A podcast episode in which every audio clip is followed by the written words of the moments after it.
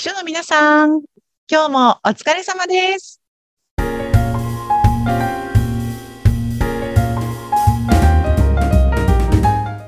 秘書の皆さん、こんにちは。秘書寮編集長佐々木です。こんにちは、インタビュアーの山口智子です。佐々木さん、以前こはいの番組でも、うんうん。小池百合子さんの秘書をされていた荒木さんという方の、ああ、仲良いますそうそうって言って、あ、すそうごい楽しみですね、なんていう話をしたんですが、そうなんですよ。いかがでしたかあ、そうそう、ちょっとね、時間が経ってしまって、もう先月2月の4日に開催した、あの、ものだったんですけれども、そうなんです。小池百合子都知事の秘書さんである荒木千春さんという方をお迎えして、お話をいろいろ聞いたんですよ。でね、80人を超える秘書さんたちにお集まりいただきまして、皆さんにご覧いただいたんですけれども、オンラインでね、やったんですけどね。うんうん。そう。あのね、すごく良かったんですよ。おー、よかったっていう顔をされてますよ。ちょっと聞きたいですね。あの、残念ながらね、参加できなかった方もいると思うので、うんちょっとぜひ、そうですね。まあ、今回ちょっとあの、アーカイブをね、録画を取っていなかったので、本当にご参加していただいた方のみという感じになってしまったので、少しね、今日どんなお話だったのかっていうのを、エッセンスをお話しできればと思うんですけれども、私ね、本当に荒木さんとお会いして、荒木さんのお話を聞いて、あ、ついに秘書のロールモデルを見つけたなというふうに思いました。ええー、すごい。秘書のロールモデルを見つけた。そう。なんか今まで本当にこの、バッチリ、あの、ししっくりくる、ああ、秘書さんってここを目指せばいいんだなっていうような存在の方になかなかお会いすることが難しかったんですよね。うんでも本当に秘書としても素晴らしいですし、人としても素晴らしいですし、こうやって皆さんの前に出てきて、あの自分の経歴だったりとか自分のことをしっかりとお話しできる方。うんっていう秘書さんって本当に今までお会いすることがなかったので、うんあの、荒木さん、すごくロールモデルとして、あ最適な方だなというふうに感じました。へえ。うん。な部分が佐々木さんはなんだろうな、なんか、まあ、非常にね、もう頭がいい方で、あの、こちらが何を質問してるのかっていう質問の意図をしっかりと、あの、感じてくださる力だったりとか、どんな風に説明したら、こう、今日聞いてくださってる主さんたちが納得してくれるんだろうとか、理解できるんだろうっていうことを、まあ、察する力、想像力ですよね。だったりとか、あとは、まあ、荒木さんって、えー私たちと違って、企業の秘書ではなくて、政治家さんの秘書さんなので、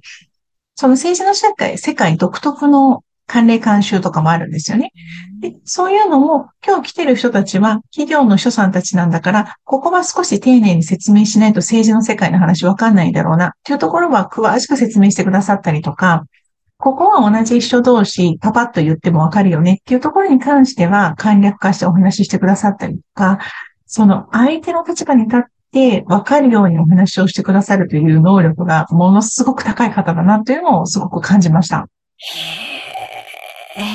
そうなんですよ。だから、あの話意味がわかんなかったよねとか、あそこすごく情緒的になって話がくどくて飽きちゃったみたいなタイミングが全くなかったんですよ。すごい、じゃあもうずっと聞き入ってしまうというか。あ、そう、あ、そうだ、山口さんもね、お話のプロだから、あの、ちょっとね、ぜひ来てほしかったわ。えーちょっと気になります。第2弾の計画はあそうそう、第2弾やりたいなと思ってて、そう、今企画中、絶賛企画中ではございますが、うんね、やっぱりでも、政治家の方々ってお話の練習もなさるのかしらね、そういう演説用とかに。政治家の方はおそらくほぼ皆さんスピーチトレーナーとか発声練習なども含めてやってらっしゃると思います。あのそういうのもあるのかもしれないんですけど、とにかくお話の上手な方だなというのが、あの、思いましたし、やっぱり表情なんかもすごく豊かで、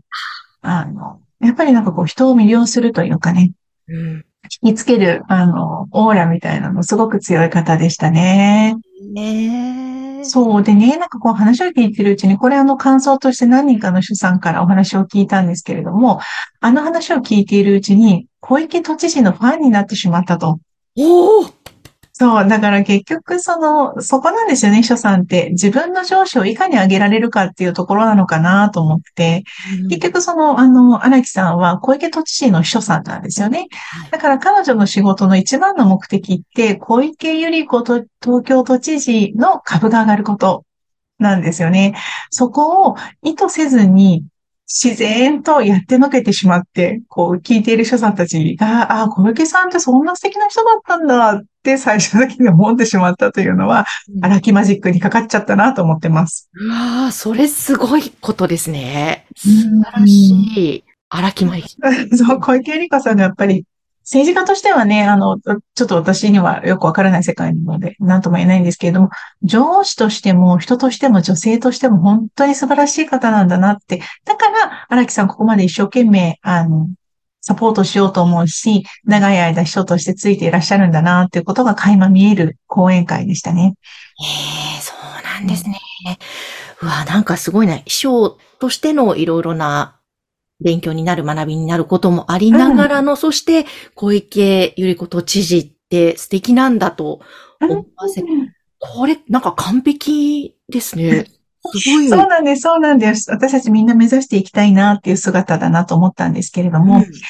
あの、例えばね、あの、すごく意外だったんですけれども、小池都知事って結構割とシャイでね、こう人前に出ることを、こう、恥ずかしがるというか、あの、があんまり得意な方ではないらしいんですよね。そうなんですか？そう。あの、そういうタイプの方、実は本当はそういう方だから、あの、例えば大勢の人が集まるようなパーティーに行ってもらうときには自分が先に行って、あの、何人か、あの、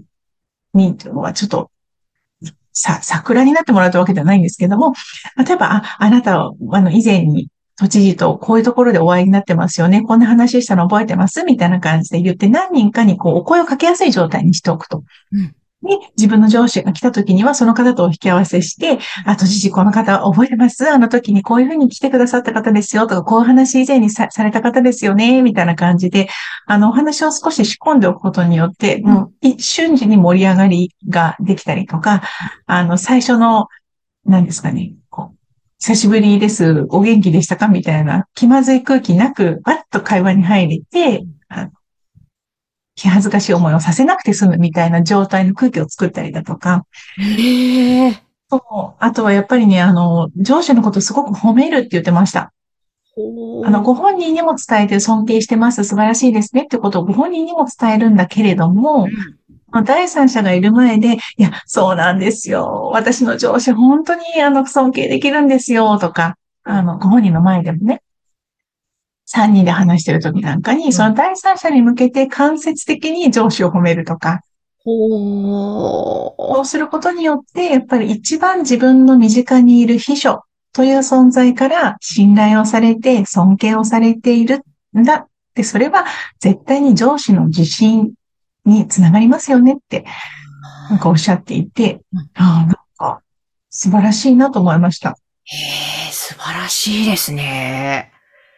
すごい、そういうところまで仕込んだりとかね、そういう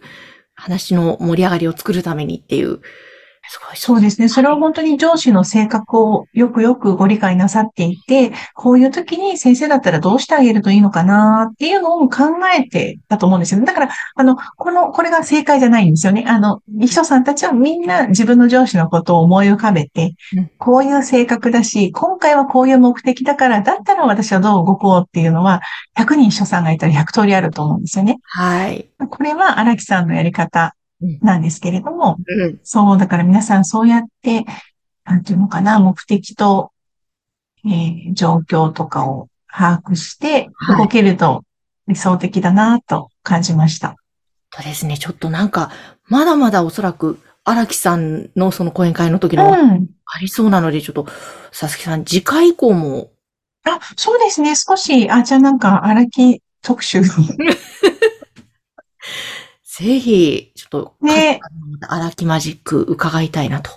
思いますね。ねそうなんです。とってもいい講演会だったので、ぜひね、次回以降また開催の時に多くの方にご参加いただきたいなと思ってます。ですね。ぜひ、またそういった、例えばイベントの情報など、うん、すぐに知りたいなという場合は、ぜひまず秘書料に登録してニュースレターそうですね。はい。いただければと思います。この番組の概要欄にリンクを貼ってありますので、ぜひそちらからお入りください。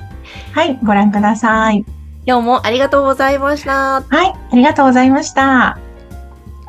この番組は、秘書さんのためのお花屋さん、青山花壇の提供でお送りいたしました。